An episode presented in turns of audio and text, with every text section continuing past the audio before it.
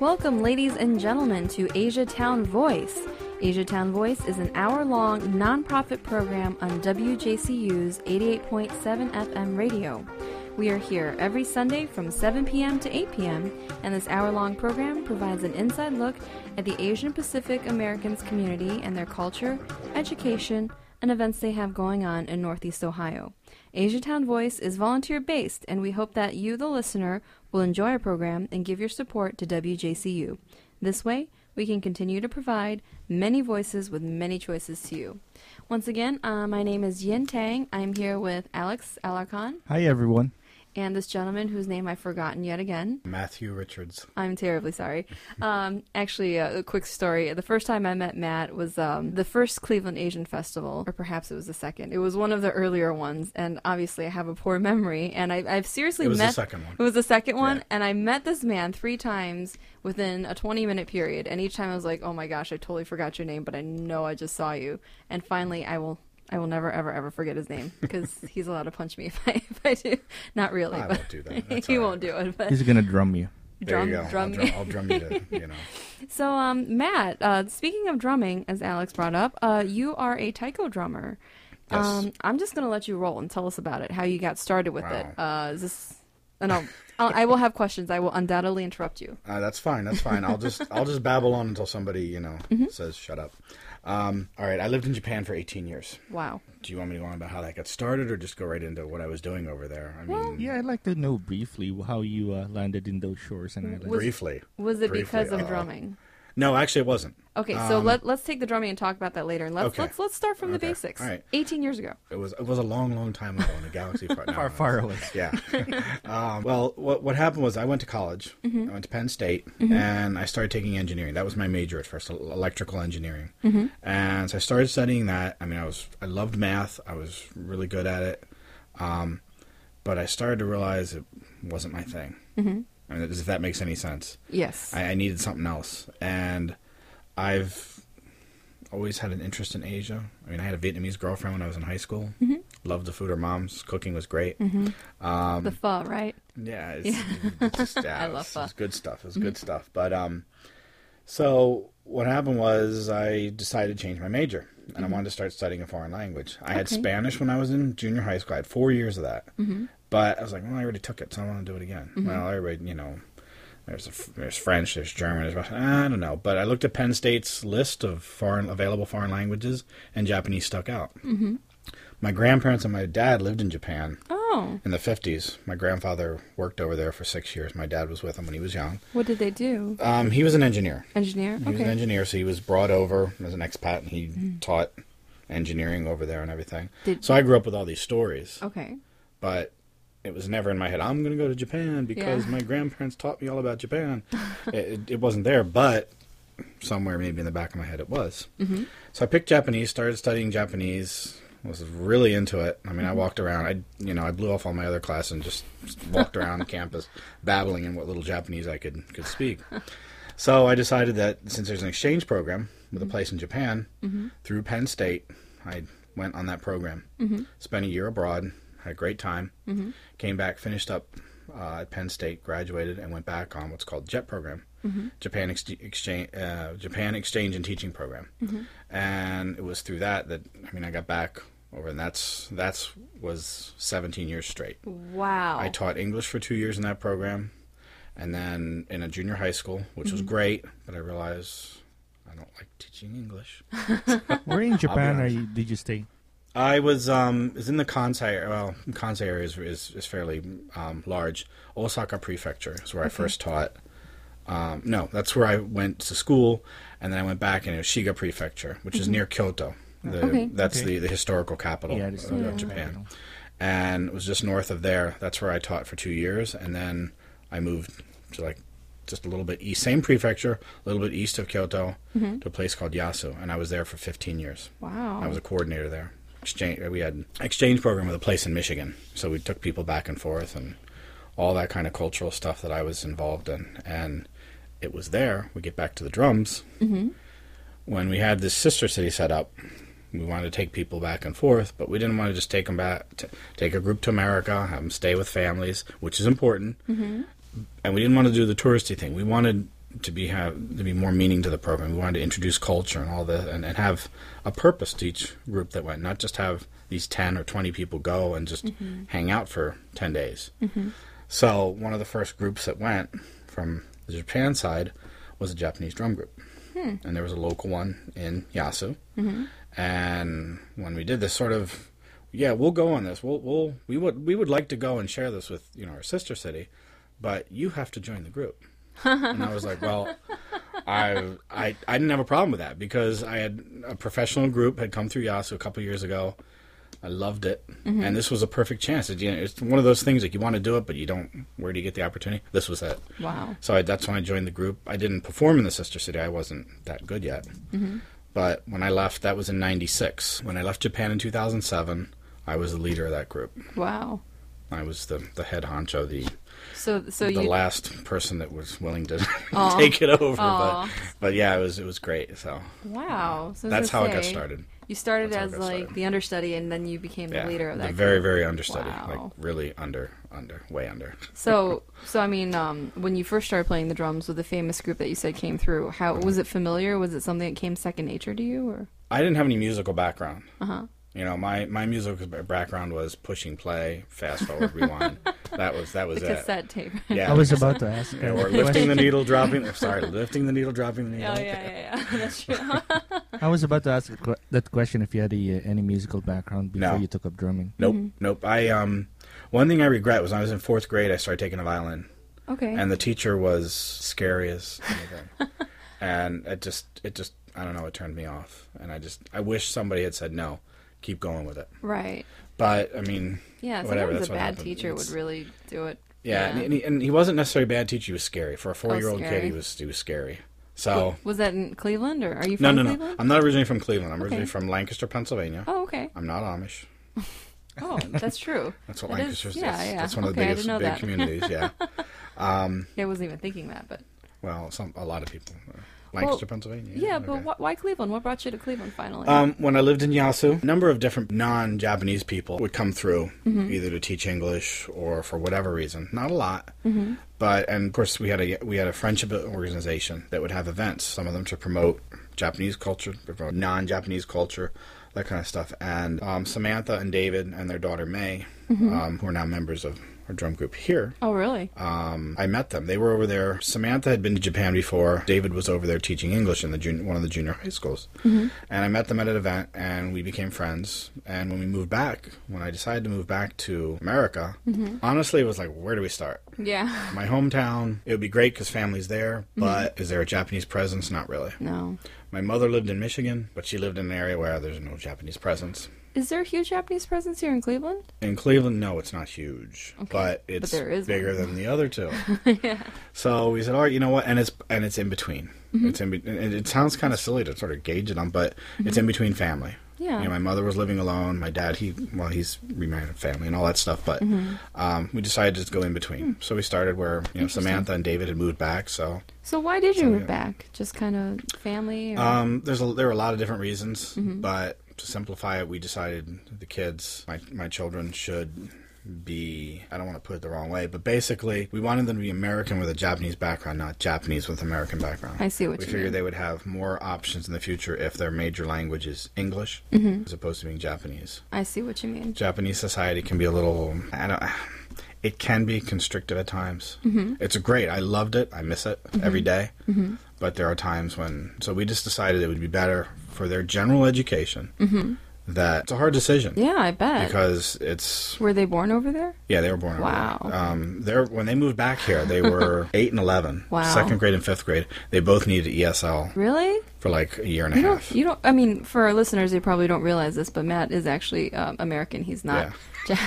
See, obviously, uh, Yeah, sorry. yeah, we have to should make probably, that clear Yeah. because the people might think that he's Japanese. Yeah. but you know, if you can infer that uh, when we Yeah, asked Matthew Matt, Richards is a really Japanese. Yeah, well, you could have been adopted. You never know. yeah, that's right. It's- well, it's it's it's funny that because we bring up that language, people. I actually approached a friend of mine who had an English school, and I said, "Could you teach?" Because teaching your own children it's it's difficult. it's it's it's really hard. Yeah. So I said, "Can you teach them?" And you would not believe the people. People are like, well, no, they're your children. They they understand English. Why? How could I teach them English? And it's like you don't understand. No, what do you mean? And people think that because it's it. For lack of a better way of putting it, they think that language is genetic. Yeah, actually, I, I know what you mean. Yeah, my relatives, they'll they'll talk to me about like a piece of Chinese history so obscure and expect me to know it because they learned it in elementary school, and it's just obvious knowledge at every Asian person Yeah. or Chinese person should know. I'm like, Sure. I honestly, I have no idea what you're talking No about. clue. It's No just clue. no, I know what you mean. There's always concept misconceptions of it. I mean, even if it's not just genetic, they think that because you are, you should know. Yeah. it's kind of frustrating. Yeah. But um, So- but back to you. Um, Yeah. Mm-hmm. when you first moved to Japan, did you have a, an adjustment period? Like, was there culture shock? Like, how? What was the experience like the first year? Um, did I have an adjustment period? Yeah, my adjustment period was 18 years. oh, really? Um, actually, they say for language, they say you never can learn all of the Japanese language. Mm-hmm. Well, and you know, well, who does? But of any language. But um, no, the first year, um, I said, yeah, the first year was was rough. I went with a very open mind. In fact, people will ask me, "You had an image going to Japan of what image Japan would be like, and how did that compare with them? Were you disappointed by actually seeing it?" And I, and I, I cannot for the life of me remember what my image of Japan was before I went, which was probably good because you could have you could have really messed me up if I had this image and it didn't fit that image. So I said, "Well, did I have did I have trouble?" Yeah. I mean, I studied I studied Japanese for two years at Penn State, and I was like, I'm all ready to go. And I get over there, and it's like, mm, nope, no. nope, nope, nope. I don't have a clue. Yeah. So, and I was with a host family, um, and I felt that was important. I had the option of staying in a dorm or staying with a host family. The first family, there were some, there was certain situations with the family, not their fault. It was just circumstances. The dad ended up in the hospital for five weeks. Oh my god. Um, the mother, she had three children. She she was working on her fourth. Mm. They were working on their fourth. Yeah. So all of a sudden, she's got this. You know. So the first the first um, three months, the first semester there was a little rough mm-hmm. at times. Plus, there was all me getting used to Japan and all mm. this. You know, this, that, and whatever. But the last half of it was great. Mm-hmm. I had a great time. I had a second homestay family. Mm-hmm. They were Okay. awesome and. You know, I got back to Penn State, and within a couple weeks, I was like, "I want to go. Yeah, I, I can't I stay go. I back." gotta go back." Yeah. So, were there any holidays or traditions that uh, there might have been some awkward stories?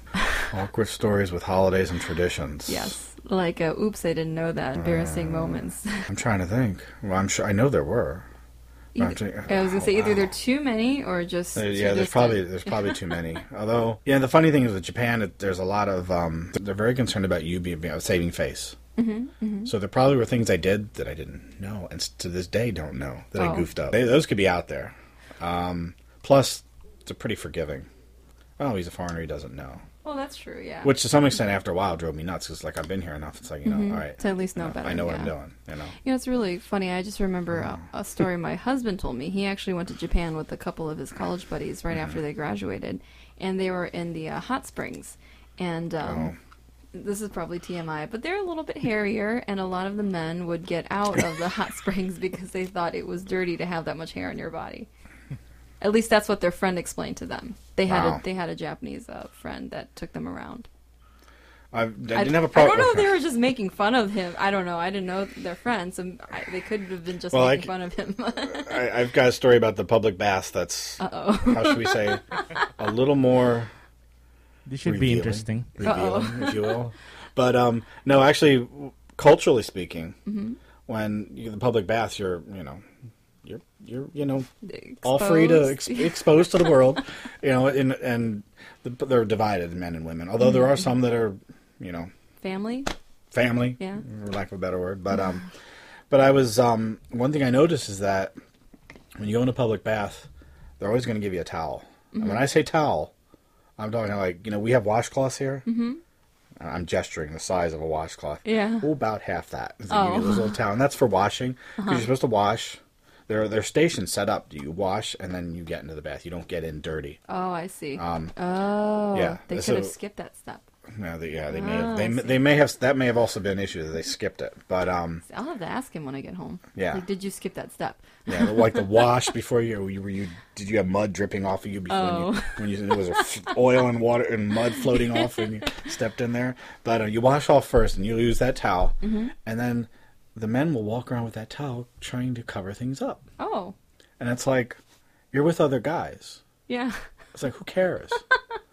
but we could almost tell, always tell, in in, in if it was I mean, if you were in the bath with a non-Japanese, I mean, a Western, mm-hmm. somebody that looks like me, mm-hmm. you knew that they were a foreigner. But we mm-hmm. would, if you know, when I'm, I'm in a public bath and it's somebody that's non-Japanese but it's Asian, you can tell because they won't have the towel. They won't hold the towel in front of them. Really? The Japanese will always hold the towel in front of them. Hmm. Interesting. And it's like, who cares? I, I, But it was just, it was just a little bizarre. And said, but I wouldn't care. I'd towel on top of my head. And, but of course, you know, the, Yeah. you, you you obviously don't look Japanese. right. Um, the other thing was um, tattoos. oh yeah. That might be interesting because there's, a- I mean, when I moved back here, there's a lot of tattooing. Uh-huh. Over there, you have a tattoo, you're not going to be allowed in the public bath. Really? That's right. What? Y- Is Right. there is there a reason? Do they think Yes. you're part of the yakuza or something? Yes. Or- oh exactly. really? That's oh really? exactly what it is. Oh. There's, there's still, I mean, there was a, um, a Canadian woman Mm-hmm. who was, again, teaching English in, in Yasu when I was there. And we had a public bath in Yasu that was built and everything. She couldn't go in. And she had a tattoo. I don't know where it was. Mm-hmm. I don't care. But it was it was small and it was discreet. She said it wasn't very big, but she wasn't allowed in. Wow. Because the older generation Oh. still thinks that they don't see you know now it's like tattooing it doesn't mean anything Mm-hmm. it's just what you you know want to do i mean there's people that have it all over and there's people that disagree with it and don't disagree with it but it doesn't necessarily mean i'm a gangster and i'm a bad person Right. well over there even if it's a small one the older generation thinks any kind of tattooing has to do with the yakuza the, Wow. the So gangsters does that mean that there might be uh, some violence or some event if someone with uh, someone affiliated with the gang is using that path? Is that what why they're no they're just they're just scared of them Oh okay. they're just scared No, they're, they don't think anything's going to happen if they come into the bath and there's going to be a shootout and Oh right right. The, the the the interesting thing about the Yak- more culture, yeah. I was gonna ask about that. the yakuza tend to keep to themselves. Mm-hmm. They may try to sort of intimidate non-yakuza people every once in a while. I mean, I did hear of someone I knew that was sort of intimidated because she ran a little store, but she just, didn't care and told them to buzz off, and they left her Mm-hmm. Oh, alone. They didn't, you know, there's no retribution or anything. Um. So. Another thing that you do, Matt, is uh, pottery. yes. which uh, our good friend actually bought me one of the tea sets that you made for my wedding, Mm-hmm. and it's sitting in um, Aaron's grandma's cabinet that we have, which Cool. is really cool. Do you ever use it? Actually, yeah, I did use it once when we first Okay, got it. right. well, I mean, you're allowed to. It's just well, um, yeah. some. It's funny because we'll get into this, but a lot of people be like, "Yeah, I have it displayed on this." And I was like, "Well, do you ever? It's it's a cup. Do you use it?" no, I couldn't use it. It's a piece of. It's like, well, no, you're allowed to use it. Yeah, I did use. and I encourage once, that so. because if it breaks, they come and buy another one. So then that Oh, leads to my next question: cool. What kind of clay do you use, and is does it prone to breaking? well, is it prone to breaking? Well, it's it's pottery. All pottery, it, by right? definition, will break. You know, um, it's no. I, I use. I mean, I use local. I mean, I don't import any clay. My my Mm-hmm. pottery style is very Asian, Japanese Oh, yeah. because, I mean, wow. You, I know. Most of my training was in Japan. yeah. uh, Almost all of it. So yeah, um, please elaborate. Uh, how did you start with pottery? Um, well, my grand back to my grandpa. my grandpa actually did pottery. His my grandma took a couple classes when she was in Japan. When she when they moved back, I guess heading into retirement or at least after retirement, definitely after retirement, my grandpa got into it big time. Grandma helped him out, although she was more into the weaving. Um, and so they both became craftsmen. And my grandpa was fairly well known in the Lancaster area. He mm-hmm. would um, demonstrate at the, the farm museum and everything. So he was he was around. But I was a kid and was like, well, I'll try it. And I was interested in it, but did I get into it? Not really. You know, hmm. it was like every once in a while I'd make something. If it was on the wheel, Grandpa would fix it for me, so mm-hmm. it make so it was looked like something. But it was when I went to Japan that first year. Mm-hmm. We had every day we had intensive Japanese all morning, and then in the mm-hmm. afternoon we had different classes, cultural classes, history, mm-hmm. economics, whatever we wanted to take, and they had a pottery class. I said, hmm. "Let's do that," and it kind of went from there. All right. And it just was a hobby. I mean, that was the only formal training I had was one year. Yeah. Wow. And then in Yasu for 15 years, I met a potter who lived five minutes from my house. I became friends with him, and we just did pottery all the time. That's really cool. So- now is this potter like famous? No, no, he, he- he's famous in the area. Okay. But um, I moved back here, and then oh, we were going back on. You were asking about clay and Yeah. whether it breaks or am I using the fragile clay as Yeah. opposed to the non-fragile clay? so people have to go back and buy more. I'm just joking. but um, but I get clays here. I'll usually will mix and match Mm-hmm. stuff just to kind of. I mean, I like um, to add what's called grog, which gives it a real rough texture. Mm-hmm. Um, and with that rough texture, it's very it's very the Japanese like that kind of very earthy, natural, Yeah. organic, rough texture. I like that too. It makes the So- cup a lot nicer to hold because Yeah. you can actually feel the graininess. Yeah, yeah. And I actually had um, issues, if you will, at first when I moved back and I wasn't selling it yet. Mm-hmm. But what I would do is is I would leave. Uh, it's hard to do in, in radio. I'm like making all these gestures and nobody can see them. Yeah. But if you like, you have a cup, and what I would do is sometimes I would not cover it entirely with a glaze. Uh-huh. It'll be I leave leave the clay exposed because to me it's there's that balance of it's okay to have glaze on it, but the clay is cool too Yeah. what I was learning is a lot of potters here, not all of them. I mean, there's still there's a I mean, there's such a broad horizon, but a lot of potters that I was exposed to here in this area were like, well, why didn't you glaze it? Mm-hmm. I realized that they weren't worried about the clay. The clay was just the canvas. Mm-hmm. You know, you paint a canvas, it's like who leaves the canvas exposed? Right. You paint it. No, I kind of like that raw. But yeah, but, I but I was finding little by little people were, oh yeah, yeah, Yeah. and so I mean, I'll just you know even just a splash of glaze on something.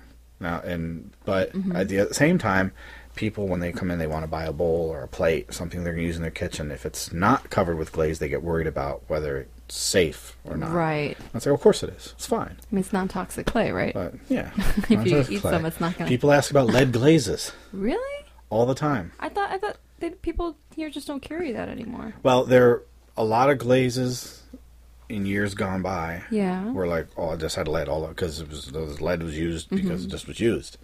Um, nowadays, they're, I mean, you, there still are glazes that are decorative Mm-hmm. because lead has certain properties. Um, and they'll you you know you're warned about that, and that, that's when you make a decorative item and you say, hey, don't use this for food. And but for the most part, most glazes are not don't have any lead in them, so oh, I didn't know that. it's all safe So and where would you find glaze with lead if you? a glaze supply supply Really? house or Oh. or mix it yourself or or whatever. But um, Interesting, because I thought Yeah. they just took lead out of everything, all sorts of paint. But They, it's it's it's put into some again because it has certain properties, which I'm Hmm. I'm not I don't I'm not real experienced with that. I don't I don't bother with it too much, but um, yeah. So now, if somebody wanted to um, observe and look at your pottery or to purchase, do you have like a website you can send them to? oh yeah yeah yeah um, www dot r y u n o s a k e b i dot com. It's pronounced Yeah. in Japanese Ryuno Sakebi, which means call of the dragon. Interesting. Yeah, your dragons are pretty awesome. Thanks. I know Aaron really, really, really wanted the one, but like, no, we're buying a house. Maybe afterwards. buy a house, buy one of my. Well, it's not quite that. It's not quite that relationship, but I understand. Well, yeah, I mean, um, in a couple months we should be able to Yeah. visit one of your galleries. Now, um, can you repeat that website again? yes, www.ryunosakebi.com. And uh, is there an email address where people can contact you that's easier to remember? Yume.co at No. Gmail. Well, you can do that. Well, th- there's the same one, R Y U N O S A K E B I at me dot com. All right. Well, and for you- those in Facebook, uh, he also has a presence in Facebook. Yes. R Y U N O S A K E B I. Yeah, or Matthew Richards. Look for Matthew Richards, and it should show that I'm in Cleveland, and good. and it has a real handsome face that Yes, pops up. and a Yeah. ponytail, right? Yeah, well, I don't know Matt, if you can has see a the picture. Yeah, I have a ponytail. ponytail. So, yeah. but, Rat um, tail. wait, well, is that what's the difference? Because I've I've hear it called being rat tail and ponytail. Probably because I don't have I don't have all my hair in a tail. That would probably be a ponytail because it's just the back part. So So that's- called a rat tail. Got it. I don't know. I learned something today. So Yeah. Are you planning to uh, do a top knot on your? Me? a top knot. Oh yeah. almost, almost. Bring it all the way up. And I tried growing all just a side story. I, in in Japan, I tried growing it all out once. Bad, bad idea. Mm-hmm. Why? My, because my hair is curly, Oh. and it just it went real afro on me. And it was just I, I lasted a year, and then I just I can't do this anymore. So you were sporting that '70s look. Huh? Oh, Yeah. it was horrible. Alex, It I heard horrible. you used to have an afro too. I, I used to have an afro and I was in the sixth grade. So what happened? Was you just didn't want your afro anymore. Yeah, the afro uh, Yeah. pulled back. It just. Aw. uh, Uh, I never made it. I So- never made it. So I just don't keep with the just that part. But, Now, yeah. is that just a Matt Richards thing, or is that something you picked up in Japan from a But I- friend? mhm. Um, it, it's it's Actually, spending 18 years there, it's kind of a little bit of both, huh? well. Actually, people would ask me. There was a famous um, comedian over there, and I think he's still probably doing stuff. Shimura Ken, and he had a rat tail. Mm-hmm. He had like a really high forehead. Oh. And like he almost like he just shifted everything backwards and just you know pulled the tail out. and people are like, "Oh, Shimura Ken," and I'm like, and I used to watch him and I thought he was a hoot, but it had nothing to do with that. Oh, really? Rock group, Canadian rock group Rush. I'm sure you've heard of Rush. The drummer had on one of the, and for a while there he had a little he had his hair short up top and a little rat tail. And I thought that looks cool. I'm gonna do, and I'm and you know, I loved Rush and it had nothing to do. with it. I mean, it's just, I just thought it looked cool. I'm gonna do it. So my son has one now too. Oh, That's really? That's cute. yeah, like father, like son. Yep. Now, are there any uh, Japanese traditions that you keep um, in the household? At any holidays or any uh, dishes that you celebrate with in particular? we uh, well, yes, yes and no. New Year's is big. Christmas is not. okay. Like if like now, New Year's is in the Lunar New Year or like January first? they do January first. Okay. Okay. They do January 1st, and it's usually New Year's Eve. You might go to the shrine, Mm-hmm. say, a, do a thing for the new com- new coming year. And then those next few days are sort of when you go and hang out with family, Mm-hmm. visit family, have the, the New Year's meal. And, and there's all these different little dishes. Mm-hmm. And, and when I say little dish, I mean, we're talking like it's just, you know, just a little bit. And they all have meaning and everything. Um, there's that. And then you, big holidays. We have Golden Week, which is the end of April. When End you of April, mention shrine, what Yes. do you mean by that? Is that a religious shrine Yeah, you or have- a burial shrine? You have um, Shinto and you have Buddha. Um, so you'd have the Shinto shrines, you have the Buddhist temples. Mm-hmm. Um, you'd be, they'd go to the Shinto shrines. Okay. Shinto, sh- basically, for lack of a better word, or ba- oh, not better word, but a better way of putting it, Shinto is for happy things, celebratory things. Buddhism is more for death. Oh, I see. people pass, Really honoring the you know your, rel- your relatives who have passed, things like that. interesting. That sounds kind of dark, but it, it's not. It's not meant to be dark, but that's mm-hmm. Yeah, cel- kind of. celebration of life. I, I, Yeah. Not every not death isn't supposed to be like dark in a lot of cultures. Right? It's Right. actually a passing to a different realm of existence. yeah. But Yeah. you know, let's not get too much into Well, we're religion. going to get to that. Oh, careful, careful. But- But, but- yeah, so yeah, but that yeah, so that's that's what I was talking about when Mm-hmm. when I when I said shrine. Got it. So. the Shinto shrine. Their religion over there again, j- just briefly because we you know we're not supposed to talk about religion and politics. Um, we could talk a little bit about religion. okay, when you ask a per- Japanese person what's your religion, they probably won't answer. "Mm, I don't have one. Mm-hmm. like, wait a minute, but you go to the shrine, you do this. It's not like here. I mean, there are all sorts of religions here as well. Mm-hmm. But again, just taking an example, Christianity. Like my Mm-hmm. dad is is Christian. Um, I'm pretty much not. Well, I'm like whatever. Mm-hmm. Um, so they go to church every Sunday, and of course, and other times too. But the Japanese don't necessarily go regularly. It's more part of a lifestyle. Okay, so like a tradition. Then If we're getting married, we're going to go to the shrine. Got it. That's it'll be a Shinto event. If mom dies, it's going to be a Buddhist. Mm-hmm. We're going to have the Buddhist priest is going to come, and we're going to do a ritual there. Mm-hmm. See what I mean? It's not anything like we're absolutely this. I see what you So, mean. So it's yeah. not. and of course, there are Japanese Christians as well. So. Right, right. Um, I, I did. Um, a question I had. Let me try to remember. Oh, that's right. Uh, somebody told me this year that in Japan they don't actually celebrate the Lunar New Year. No. Oh, is there? No. Do you know why or No. no? I they just don't. Yeah, I somebody mean, told me this year. I was like, really? Nope. They So celebrate was, the. Uh, it's always uh, New Year's, January first. Well, I'm very glad that you guys celebrate the Lunar New Year here in Cleveland with us with your drumming. I was glad to. And I'm glad that part in Shojoji well. does the Japanese dancing for the Lunar New Year too. Even though I will have to ask them next time I see them. Yeah. Um, we're hoping to bring them in in Mm-hmm. a future interview as well. But uh, we're nearing our half hour mark, so Wow. uh, I'm going to turn over to Alex. Uh, we have a new segment called Alex's Corner. And Alex, what are you going to do for Alex's Corner? Well, we'll have some uh, information for everybody, just giving everybody a heads up on what's coming up in uh, our future shows. Uh, with that said, what's coming up? 728, July 28, Alex Duong, the proprietor of ATC, Asia Town Center in Cleveland. On August 4, we will have Radhika Reddy. Um, she owns uh, Ariel International.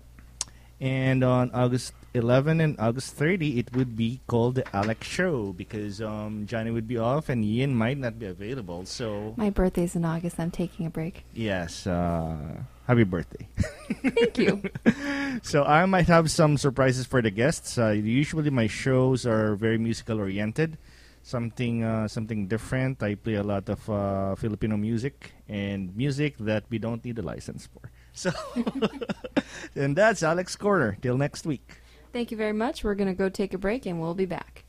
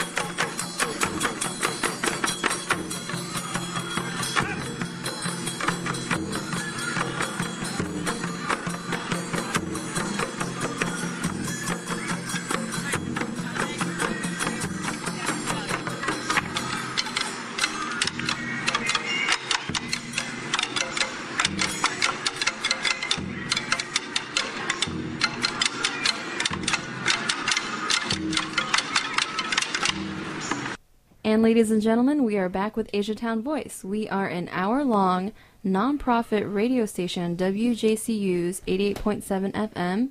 Asiatown Voice is here from 7 p.m. to 8 p.m. And uh, that track that you just heard earlier was uh, Matt Richards with uh, Yume Daiko, the Taiko drumming group. And uh, Alex had one more event to add to Alex's Corner about a picnic, I believe. Yes, and I will be attending this picnic. It's on July 21st. It's the uh, Cleveland Chinese Community Picnic. It will be at Edgewater Park. It starts at 11 a.m. and it's only six bucks just to cover the food and all the log- logistical needs. So everybody attend that uh, picnic, and I'm pretty sure there's going to be lots of food in there.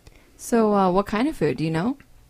I'm betting that there would be some form of dumplings and some form of noodles. very good, very good. Um, so, I guess Matt, you know the next question we're going to ask you. oh, um, it will be at the upper pavilion of Edgewater Park. Well, thank you for interrupting me for that very important piece of information. know where it's. You're Yeah, it's welcome. You're welcome. yes, that is true. So, uh, hopefully, we'll see everybody at that picnic. Now, Matt, wh- while you were in Japan, did you learn how to cook? And will you cook for us? Right now? um, yes. Well, I I enjoyed cooking like even before I got into Sweet. you know, when- before I went to Japan. Um, when I was in college, um, I started cooking in the dorm. I wasn't supposed to, but I was. I got a hot plate and Hot everything, plate, and yeah. it's just Yeah, I'm like did that too at the. Cleveland State dorms. Yeah, yeah. Shame it's, on you it's guys. survival, survival. Um, Yeah, you gotta cook those ramen noodles. I hid mine under my bed. Oh, I did it openly. I just I just pulled the shh, I pulled the battery out of the sm- um, Oh, I smoke alarm see. and the beginning of the year, and then uh, put it back at the end. But um, yeah, and I did. When I went to Japan, I mean, I was I was all about cooking. I mean, mm-hmm. I, I I loved doing it. It was when I first lived in Japan. Before I got married, for the mm-hmm. first few years, people would be like, "So, what do you do for dinner?" It's, oh, you can go out. And I'm like, "No, I cook." Really? But you're a guy. So there was that cult. There's that Like culture, that cultural thing where it's like people were just like, "What do you do with your laundry?" I wash. You don't have you don't have a woman to do your laundry and cook for you, and it's like, well, g- give me a break. And they would not. They their people they would not believe that I could that I did, did it myself. What what year was this? 1912? No, 1912. Whoa. started in the late 80s. How you old look are young, you? man. I was gonna say. man looks young. I'm 46. Oh well, okay then. So it was the late 80s. It was the late 80s. Late 80s and Usually people it- don't admit just- their age, but Japan, Japan. I mean, in some respects, Japan is like 20, 30 years behind. Mm-hmm. In in some in in some ways, And it sounds kind of. It's but they're that those the male female roles are they are- still there? are- yeah, that Yeah. that thing is is still going on, and um, um, but yes, I mean when even when I got married. Mm-hmm. People would ask, "How's your?" You know, it was one of the. Oh, you just got married, so how's your wife's cooking? And it's like I don't know. You do all the For- cooking at home, right? I did all the cooking. Wonderful. and it's just that's that's what I like doing it. So, So, so what do you what do you cook? What do you make? it's a it's a mix. Mm-hmm. I'll do Japanese. I've done I've done pho. I, I've done I've done all sorts of stuff. Um, everybody loves my sushi yeah. because No, so Matt, have when are you- you gonna throw us a everybody- sushi party? oh yeah, okay. Yeah. I'll, I'll, I'm always always always, always up for that. You should have seen Um, the look on Matt's face. He stopped. He's like, "Wait, I just admitted I could do sushi." Hey, Matt, do you know how to uh, do soba noodles? What's that? Yeah, Soba noodles? Because Uh, I've seen it in, in TV, and I was wondering if uh, you're able to. I can't. I don't make them from scratch. I, I can actually I can make udon noodles from scratch. Um, soba noodles is a, is a different material, but I, I mean I guess I, if I looked it up, I probably could do it. Um, but I've I've done the cold soba. I've used soba noodles. You can get them where you just have to boil them and get them ready, and then there's you can get all the stuff for them and the sauces and everything, and I can do I'll do all that myself. So what is soba? Is that like rice noodles? It's or bu- it's buckwheat. buckwheat. Buckwheat, oh, their color's interesting. green. Yeah. Oh, oh, really? Yeah, Huh. Yeah, and it's supposed to, it's supposed to be better for you than other wheat products and such. But, But udon noodles, those are the egg noodles, right? udon is um, it's actually flour. Flour. Whoops. Flour. I don't think there's a no. There's no egg in it. Yeah. No. Okay. I, no, I'm just. I'm Yeah, just. okay, Yeah. so what else do you make? And and seriously, Um, can you cook for us sometime? Just yeah. come here, set up a hot plate. You know, Alex will Yeah. Alex will bring his ramen. So It can be done. It can be done. I, I, I don't. I, I love cooking. I love cooking for people, and I'll bring a slice of beef, uncooked. uh, Okay. oh man. So the I'll story. do it. I'll do it. No, I'll, I'll take, give me. See, what you don't understand is I will take beef. I have learned. Oh my gosh. No, see, this is the wrong time. We're like at dinner time right now. Oh, It's- you're hungry. I'm I'm hungry gonna be, too. I'm It's gonna be alright. hungry, but um, um, I, I love my beef rare, rare, rare. So Yeah? I'll take a, I'll take beef, and I'll basically just the hot, pla- get the pan really hot, and just Mm-hmm. sear the heck out of it. Beef tartare, huh? Beef Get a little tartare, seriously, Oh yeah, now we're talking. I like Matt. I like Matt better now. See, that's a, that's that's the way to people's hearts is food. Yeah, Alex, Yeah. you added him on uh, Facebook. What, like 15 minutes ago? Yeah, while we were, my, Yes. my iPad was blinking at me, and I, I was like, "Whoa!" And I didn't look at it until later. Yeah, I already liked his uh, the Rio B. Oh site. yeah, the, Okay. the website. yeah. But but yeah, back to the beef. Um, The Alex- beef, what's the story behind the beef? oh, no, well, actually, it, was, wasn't beef necessarily. It was salmon. So it was Aaron's birthday party, and Alex is like, "Oh, I'll bring salmon." And even a couple days before, he's like, "Do you know where I can buy salmon?" So I'm like, "Yeah, just go to any of the Asian stores here downtown." So I went to ATC. Yes, and then he comes later to the birthday party with a hunk of salmon, Big one, a big hunk. huge hunk of salmon, with the scales and the bones.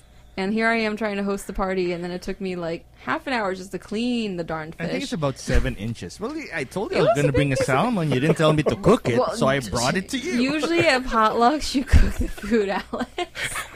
so here I am trying to serve drinks. Meanwhile, I'm like sneaking off to the kitchen with like scales and bones and Yeah. raw fish all over my hands. I I'm like, I, I selected that just want to salmon, make. prime cut. Oh man. I was like, I'm just gonna make sashimi. Then they're like, well, you know, it was kind of on ice. We're not worried. We're a little bit worried it might not be, you know, clean. So I'm like, fine, I'll bake it.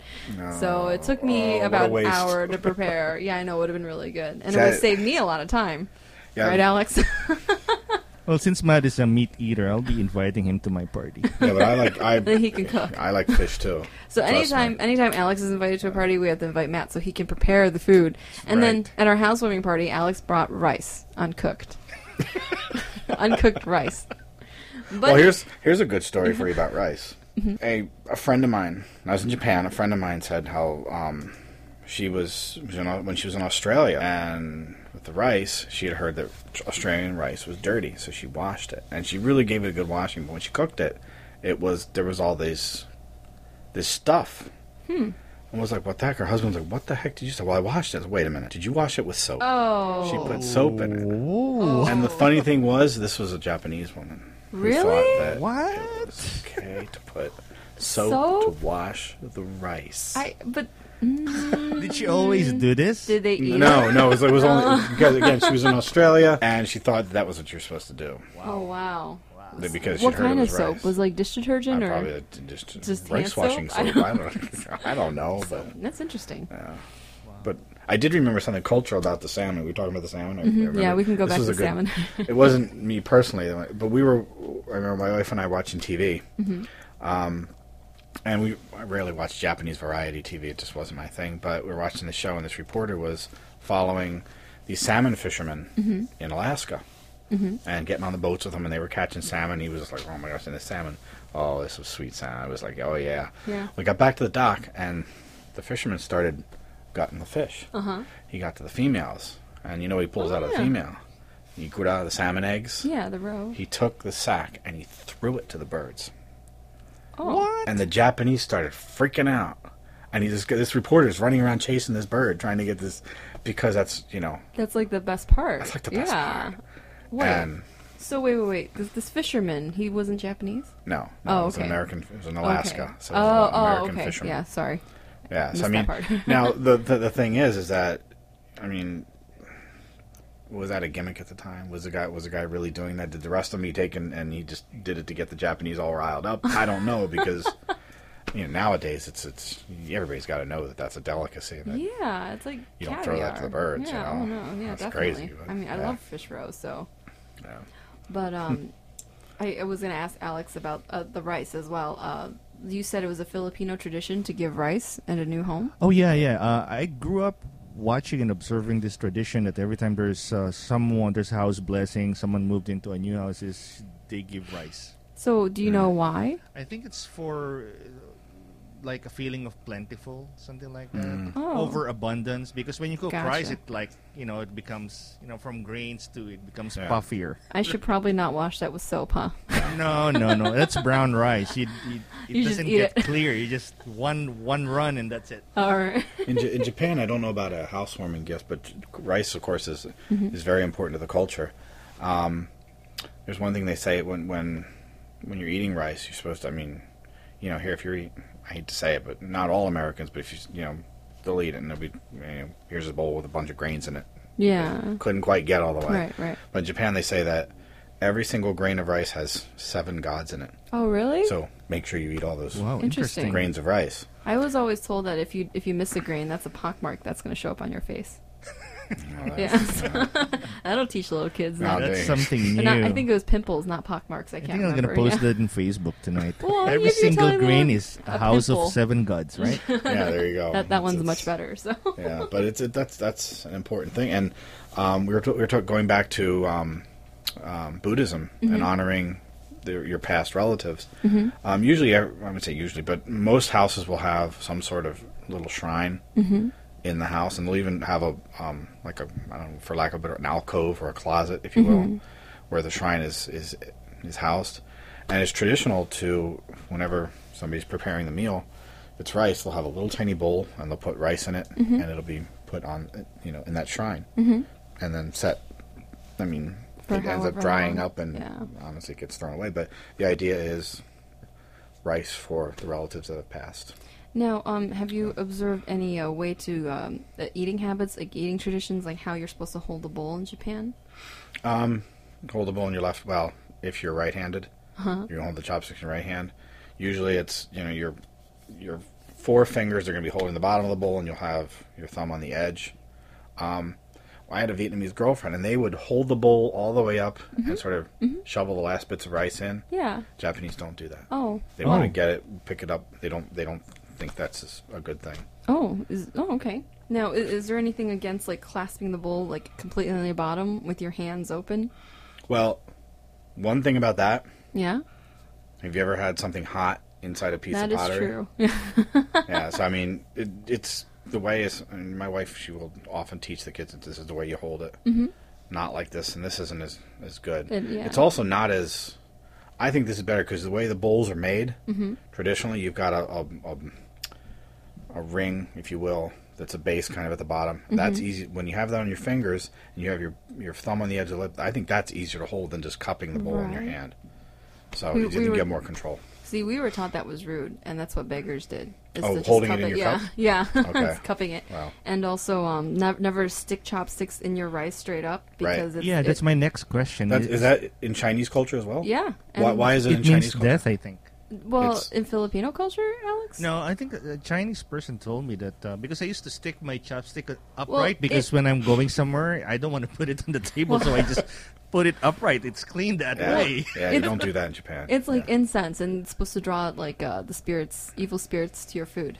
Oh. I'm trying to remember the exact specific reasons, but it has to do with, Something- with death and, and um, the other thing is with chopsticks. Um, Again, I don't know about other cultures, but in Japan, um, like if like if you want it, like if, I, if if the plate is over here of all the, the pieces of meat Mm-hmm. So far and you away, want some, yeah. okay, okay, I'm going to grab it and I'm going to hand it to you. Uh-huh. If I take my chopsticks and I have this thing in, in in the chopsticks and I go to and you take out your chopsticks and take it from me, Uh-huh. that is a big no no. Really? I can put it on your plate. That's Uh-huh. okay. Heck, I can put it in your mouth. That's okay too. but yeah, but to chopstick to chopstick is bad. What? The funeral Man, do you know the name for a Japanese word for chopsticks? hashi Hashi. hashi. or Can, hashi. can you teach us some Japanese They, phrases? they mentioned that in the uh, Last Samurai movie, Hashi. I forget. Yeah, it also means bridge. oh, And there's a, I mean, there are those that will say there's a slight intonation difference when you're saying it, but Hmm. you know, in conversation, you know, it's, so if I'm eating food and somebody says, if I'm preparing a meal and getting ready for dinner and somebody says, "Could you please pass me the bridge?" Mm-hmm. That's duh. It's gonna be hashi. It's gonna be no. They're not saying the bridge. They want chopsticks. chopsticks, gotcha. Yeah. Now, how do you say Alex is my friend? アレックスは僕の友達です。私の友達です。 Alex, uh, watashi mo tobonashi desu. That's pretty good. Oh. Wow. Just hearing it once and part correcting part way through and he got it. I'm impressed. Well, he, uh, I guess that's why he's a musician. He just kind of picks things up tonally. Cool. So, and actually, uh, that was my next question. Um, the name of your drum group is Yume Daiko. Mm-hmm. Yes. Can you tell us a little bit about the structure of um, of the drum beats in uh, taiko drumming? Yes. Um, well, structure of the drum beats. Well, I'm not. I mean, not like, are there, sure. are there patterns? Like, yes. is there like yeah, rhythms? Yeah. Of course. Um, actually, Japanese, in some ways, drumming is is fairly standard. It's it's. They say they say drumming is one of the easiest forms of music to for everybody to how should we say um, absorb, Mm-hmm. understand, because the mother's heartbeat. I gotcha. In fact, Kodo, Kodo, one of the most famous groups in Japan, who- they've been to they've been to Cleveland. They were here a few years ago. Yeah, I think I've heard that they They're, um, perform in uh, downtown. Yeah, Playhouse Palace- Square. yeah, yeah, yeah. Um, they're awesome, but um, they their their name of their group Kodo is, is like the, the, the heart, the heartbeat of the mother, and um, and that's so so you have a, I mean, they're not all four four rhythms. If you start talking to music, because I again I don't know a lot about music terminology and all that stuff, but it's just a basic. You'll have a usually have a bass, you know, rhythm that you, and then you have all sorts of beats going off of that, and they're arranged in different ways. So it's it's not like a song where the the, the drums are a bass, and then the melodies that will come around that. The the, rhythms have to be ar- arranged and so that it becomes that becomes the song because there's no melodies, no harmonies, all that you know. Now, is there like a specific type of measure that's commonly used? No. Well, four four is the usual. Hmm. That's sort, but it, it's not necessarily that. In fact, sometimes, like Samantha was a music major, and we have another woman in our group who's a music teacher. Hmm. They will sometimes have trouble because Japanese music or Japanese taiko music wasn't traditionally didn't traditionally have sheet music. It was passed by word of mouth, tonally. Gotcha. Yeah. Interesting. Like uh, for example, um, don toko don toko don toko don toko. There you I go. see. That's just verbally. It's it sounds. That's what it is. Mm-hmm. You know, so it's don toko, don toko. It's, it's and so that's how songs were passed along, or rhythms were passed along, and um, it's just now recently because it's become such a big performance art that there are you know they've got to put down sheet music. Well, I have sheet music for some of our songs. Samantha and then Debbie, who the the other the music teacher, Mm-hmm. have had trouble because it's, I'm like, okay, this is the basics, Mm-hmm. but then listen to what we're doing, Right. So you have Because to it's be gonna be a little different. Yeah. and they would get hung up on that. Aw. So and I and, and the thing was I was like why are you, and, and I didn't understand why they were getting why can't you do this? Mm-hmm. It's just listen to what we're doing, but they were getting hung up on the sheet music. Is it because of the quite- count? It's just because the sheet music, the notation wasn't necessarily quite what it was. There probably could have been a better way of, probably, because it seems to me that a lot of times that, sheet, that music notation is fairly Rigid. it's like I what think it's what it rigid. is. Yeah. But um, there's probably could have been a better. Whoever wrote down that sheet music, however many years ago, may not have done it quite right. And mm-hmm. maybe there's a better way of doing it. Mm-hmm. But we had, you know, so it was just, it was just a little bit different than that. The timing was just a little bit off, or there wasn't the right number of rests in between those notes that were on there. So we'd run into trouble like that. But Got it. Um, now the songs and and some of the songs that we do are based on um, stories. Mm-hmm. Like there's a traditional story in Yasu, and so there's a song that goes. It's built around that, and it's supposed to represent different things happening in this story. Mm-hmm. Other rhythms are just traditional rhythms that were used in festivals in Japan around the country. And so it's just kind of a base rhythm, and then other groups have used those, and they've kind of become community property or whatever. And people have rearranged them and such, and things like that. So Interesting. Yeah. Now, um, is your group recruiting, and do you have a studio where you practice regularly? we're kind of we're, we're in between studios. We're actually um, in a karate studio in Strongsville. Oh. Um, Jeff Ellis's International Karate Center. He's been very kindly allowed us to use space when we can. He of course has his own classes, so It's close It's to been- Parma. Yeah. Yes, I just moved from there actually. cool. So I wish I knew that. Um, but yeah, we, we're we're welcomed. We we're a little light on members right now. We had some Japanese members uh, that have come and gone because they've been here and then moved back and all that stuff. And we're a little light on members right now. We're, Mm, How long, if if you have a new student, how long does it take for this student to be part of a performance? wow. Um, Alex is thinking about joining. I, I've 'Cause been thinking lives- since I first I saw them two years ago. yeah. He lives right down the road. Um, well, it, it's for somebody who's a musician, perhaps less time. What my my philosophy in it is, and for the most part, this has worked. Is, you know, how do you teach a kid how to swim? Mm-hmm. Throw them in the pool. Oh, got it. You got it. Yeah, that's. that's yeah. I mean, and I, I'm not gonna throw you in the pool if you have absolutely no idea how to swim. Period. Mm-hmm. But what I'll do is what I try to do is is get people, you know, get them trained. The rhythms are not that hard. Some songs are easier than others. Mm-hmm. Some songs for you'll have people doing different parts, and you'll have some parts that are harder than others. But you'll have some parts that are just people. If you got the bass rhythm, you can do it. And I try to get you out there because I mean, this is a little more true in Japan, but you had a lot of people who were afraid.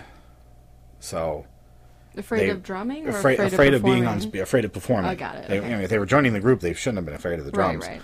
But um, so the idea was one of my seniors when I first joined the group was just like he shoved me in the pool, Aw. and the idea was that you're not going to get good unless you perform. You're you're Because because you- you then you'll that- embarrass you're yourself. forced if you to- don't. Yeah, I know. Got You're it. forced to be to- sharp. I Yeah. agree. I agree with that So- philosophy. No, um, one question. I noticed during your performances, there's a person yelling. It's either you, your daughter, another person. I just don't understand which which is the uh, uh why are they yelling or there's is you mean there- who's the conductor? I don't know. So is that I don't know. asking? That's why I'm asking Matt. Well, okay. Well, this question is asked. I mean, if if we do a school or a library performance and we talk to the kids, that's one of the everybody Mm-hmm. without fail asks that question. They ask about the the vocals. The vocals are icing on the cake. I gotcha. um, but and you need icing on this cake. Mm-hmm. I mean, if you don't, it's still a good cake, but it's a lot better with the icing. And I've done that. I've, I've just people who ask that question when, when we have a practice or whatever. I say, okay, watch us, and we'll do the same song with the vocals and then without. And it's like, oh yeah, we want the vocals Yeah. because it just adds to it. Sometimes there's a purpose to it. Sometimes there's a that that's the key. That's the the, the point. That's mm, that's where you. It's it's.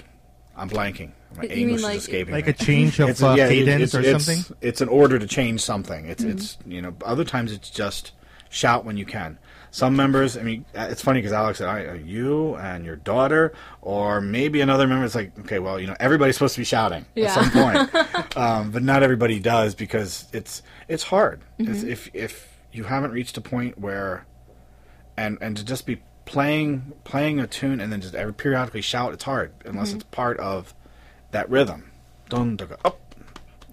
You know, like that is is easier than uh, up, up, uh, you know. It's just if it doesn't fit. So once you reach a point where you can just play the rhythm without even thinking about it, then it's easier to shout. So some members are just they're they don't they haven't quite reached the They're point. still where they- concentrating Yeah, they're still hard. Concentrating on the drums. And I can relate that's to fine. that when I play bass. It's hard to sing or say anything unless it's part of the beat. Unless Yeah. I really, really know the song. That's when I could speak and talk. But before that, it's hard to say anything. Now, do you make your own drum? I have I have made I'm right in the middle of one right now. It's Oh, it's kind of like on hold because I'm trying to get the handles for it Mm-hmm. and everything. But um, I made them out of barrels. They're traditionally not made out of barrels. They're made out of it's, it's a full. You take a tree trunk and you core it out and then head the drum. Um, but because that's that's expensive, so making them out of barrels, old wine barrels, old whiskey barrels, it's a, it's a, it's cheaper. Yeah. In Japan, I made one, and then I didn't have time to do the heading, heading the drum. So I had a drum maker there because I had some other ones, some old drums I got on auctions that I had him just do them all at once. And I'm working on a barrel right now. So, I'm do you to get that actually use animal skin that you stretch Yes, over? It's all, wow. it's all cowhide. How long does it take, on average, for um, let's say a medium drum? all together like- to make it. I, I I don't know. The second drum that I did wasn't as hard to get the the barrel together. I still need to give it some more coats of urethane Mm-hmm. and to get the handles on it. But actually heading it, I've never headed it, but it it, it can take because you have to soak the heads, get them wet, stretch them, let them dry again, then stretch them, wet them, and stretch them again, and that's when you really crank it up and put some real tension on it to really tighten up the drum. So it could probably take a, a week or two. Wow. So, um, i a new members of Yume Daiko, will they learn how to make their own drums? No, we don't do that yet. No. I, I, I'm I'm still learning. Oh, okay. I got I'm the it, I of the group, it. and I'm still learning how to how to do them. But a lot of American groups that have have um, come together here in America will will do their own because it's cheaper. Wonderful. It's a lot cheaper. And uh, Matt, we want to thank you once again for coming in Thank on you. Asia Town Voice, but we are at the end of our hour, so uh, Okay. hopefully we'll have you back with us soon Great, love to. Had a good and, time. and to cook for us, right, Alex? That's Um, right. Yeah, bring the food next time. And I'll bring the hunk of beef raw. Okay, I'll bring the salmon. All right, thank you everybody, and tune in next week Sunday at uh, 88.7 FM WJCU from 7 p.m. to 8 p.m. Have a good night. Bye.